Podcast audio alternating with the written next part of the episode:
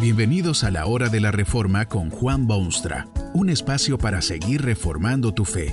Este podcast es patrocinado por la casa editorial Poiema Publicaciones, tu primera opción para libros centrados en el Evangelio, para cada rincón de la vida. Para ver los nuevos libros de este mes, visita nuestra página doble u doble u doble u punto poiema punto co. Ahora escuchemos a Juan Boonstra con el programa de hoy. Siempre han habido en este mundo los que se consideran superiores a los demás. En los últimos años hasta se ha inventado un anglicismo para describir esa actitud humana para con los humanos. Se lo ha llamado esnobismo.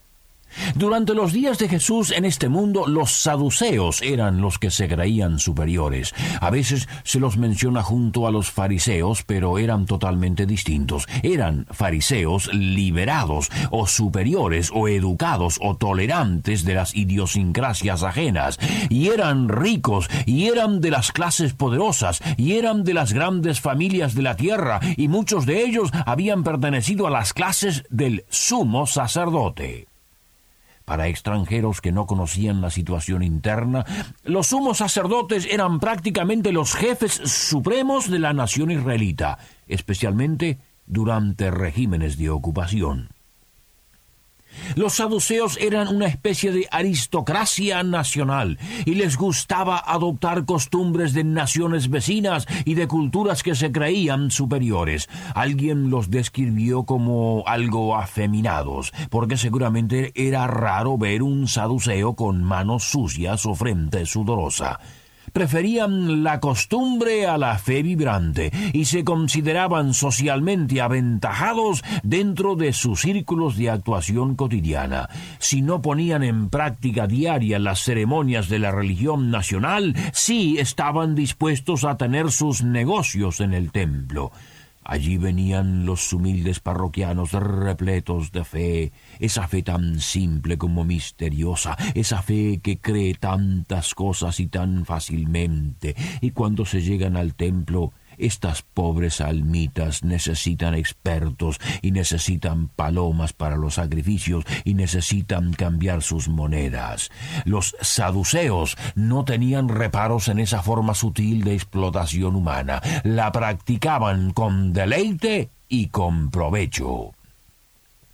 Cuando entró en escena un tal Jesucristo, lo estudiaron con su mirada crítica y socarrona, escucharon sus palabras de paz y de perdón, pero no se consideraron tan ingenuos como para entregarse a este nuevo maestro. Lo consideraron más bien un ingenuo fanático, quien con sus denuncias furiosas quitaba a los fariseos influencia y poder.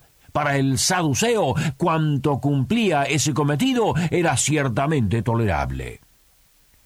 A los fariseos Jesús los sigue acusando, y a los escribas les cierra la boca. Es entonces que los saduceos mismos marchan al ataque. Los saduceos no creen en cosa tan estrafalaria como la resurrección. ¿Resurrección? ¿Qué disparate puede ser eso? Es obvio que el ser humano es solamente un animal refinado y vive su vida y después más nada. Pero Jesús sí cree en la resurrección de los muertos. Los saduceos presentarán al popular maestro un caso puramente hipotético, pero que no podrá resolverlo, y con el cual se demostrará al pueblo ignorante y crédulo lo ridículo de este Jesús. Le darán los detalles de un caso en el cual se pondrá en evidencia la estupidez y tontería de esas doctrinas religiosas. Mencionan que, según la ley, si alguien muere sin tener hijos, el hermano del fallecido debe casarse con la viuda y levantarle descendencia al hermano muerto. Esa es la ley. Todo el mundo está de acuerdo en que esa es efectivamente la ley. Ahora bien, razonan los saduceos. He aquí que había un hombre así, casado con mujer, que murió sin tener hijos. Según las cláusulas de la ley, el hermano se casó entonces con la enviudecida mujer, pero quiso el destino que también este pobre hombre muriese antes de tener hijos. Así fue que otro hermano se unió a la mujer. También éste pasó a mejor vida, y el tercer hermano tuvo la mismísima experiencia, y el cuarto, y el quinto, y el sexto, y hasta el séptimo. Siete hombres tuvieron a aquella mujer por esposa en este mundo. Ahora bien, Señor Jesús, ustedes que hablan de la resurrección, ¿de quién será esposa aquella buena señora en el mundo de los resucitados? ¡Oh, inteligentes saduceos que saben formular problemas que creen sin solución! ¡Qué sagacidad y sutileza les ha dado el demonio a ustedes los saduceos! Se creen superiores a las demás criaturas y caminan por este mundo como si fuesen dueños de él y tolerantes de estas masas que creen tontas e impensantes. ¡Saduceos, habéis dado al maestro un golpe mortal con vuestro caso hipotético! Siete hombres que tuvieron la misma mujer, ahora todos ellos con ella en la vida resucitada. Inteligentes saduceos. Pero no más inteligentes que Jesucristo. Dijeron algunos de los presentes al oír las respuestas de Jesús: Maestro, bien has dicho, bien dicho, maestro. Primero, Cristo no se burló de estos saduceos, ni les hizo pasar vergüenza, ni los puso incómodos. Sus palabras demuestran un cariño singular y un profundo interés en demostrarles la verdad. Hay una diferencia notable en su respuesta a los saduceos cuando se la compara con las respuestas que dio a los fariseos. Les habló con honestidad y con ternura y aparente deseo de llevarlos a la verdad. En segundo lugar, les hace ver lo ridículo de su caso hipotético.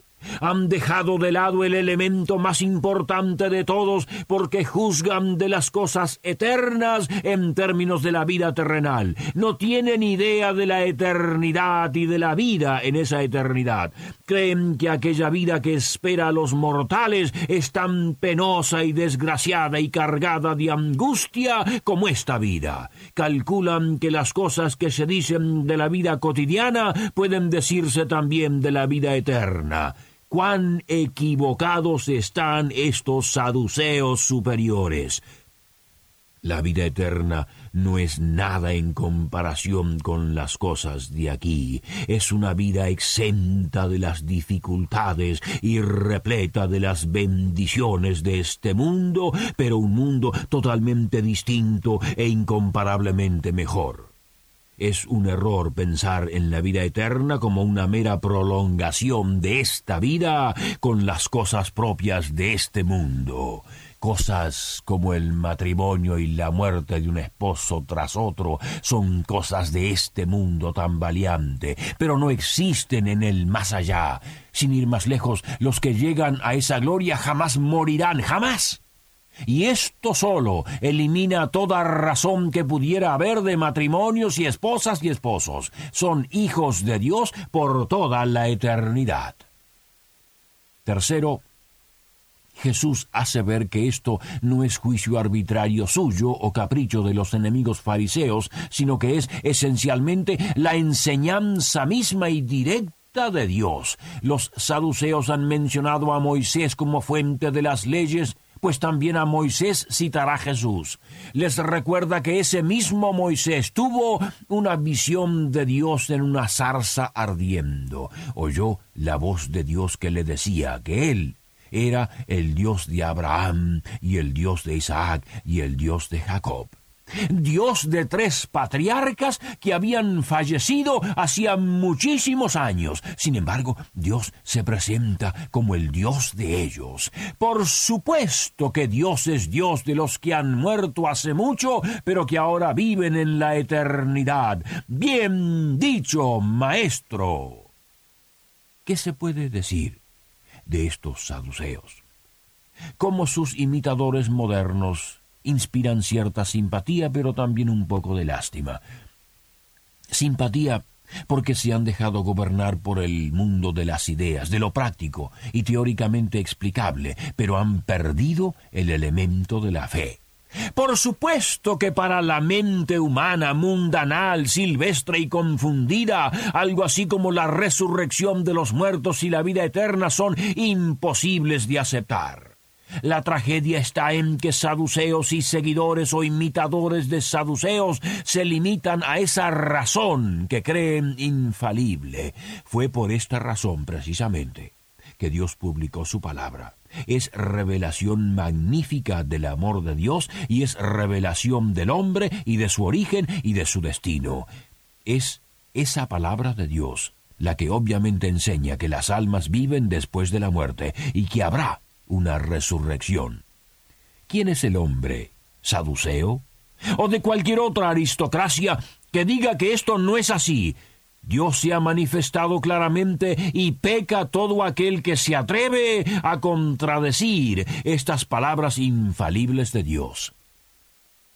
Además, un poco de lástima para estos saduceos y sus imitadores modernos, porque viven con una religión desnuda, impotente, incompleta. ¿Se imagina usted lo que sería esta vida sin la esperanza de esa gloria que Dios nos tiene preparada? Sería un genuino desierto donde nos arrastramos sedientos y desesperados, pero siempre conscientes de que no hay oasis en ese desierto y no hay esperanzas de mejora y no hay descanso al fin. ¡Qué maravilla saber que los saduceos no tenían razón! Hay vida después de esta y hay resurrección de muertos. Como decía Jesús, los que fueron tenidos por dignos de alcanzar aquel siglo y la resurrección no pueden ya más morir, pues son iguales a los ángeles y son hijos de Dios. Bien dicho, maestro. Que este mensaje nos ayude en el proceso de reforma continua según la palabra de Dios. Si quieres profundizar en la exposición bíblica, puedes buscar más recursos en doble u doble u doble u punto poiema punto co. Allí encontrarás libros que te ayuden a entender la palabra de Dios y aplicarla a tu vida. Poiema, el evangelio para cada rincón de la vida. Nos vemos en el próximo episodio de La Hora de la Reforma con Juan Boonstra.